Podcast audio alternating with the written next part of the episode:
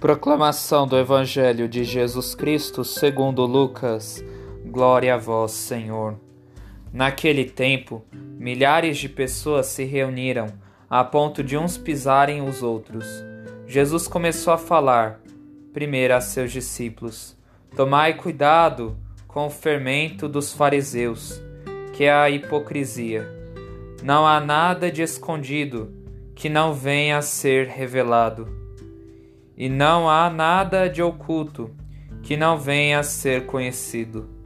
Portanto, tudo o que tiverdes dito na escuridão será ouvido à luz do dia, e o que tiverdes pronunciado ao pé do ouvido, no quarto, será proclamado sobre os telhados.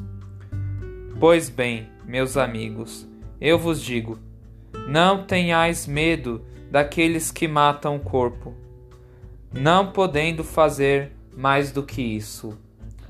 Vou mostrar-vos a quem deveis temer.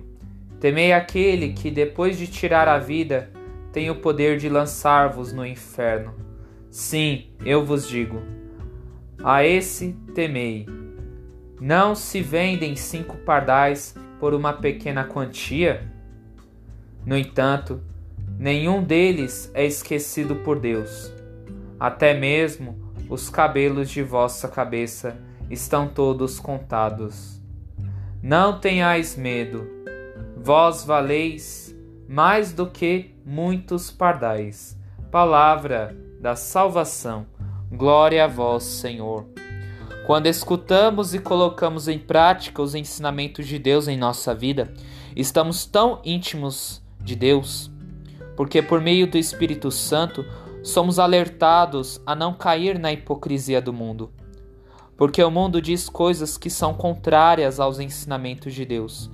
Quando escutamos e colocamos em prática os ensinamentos de Deus em nossa vida, estamos tendo uma atitude de renúncia às coisas do mundo, que acaba com a nossa intimidade com Deus, fazendo com que sejamos impedidos de alcançar a graça que fa... que nos faz sermos impedidos santos. Somos impedi- impedidos de alcançar a graça que Deus nos oferece a cada instante, para que voltemos o nosso olhar para o que Deus quer para cada um de nós. Que possamos deixar com que o Espírito Santo nos alerte a cada momento, para que não sejamos enganados pela hipocrisia do mundo. Que o Espírito Santo nos explique todas essas palavras. Amém.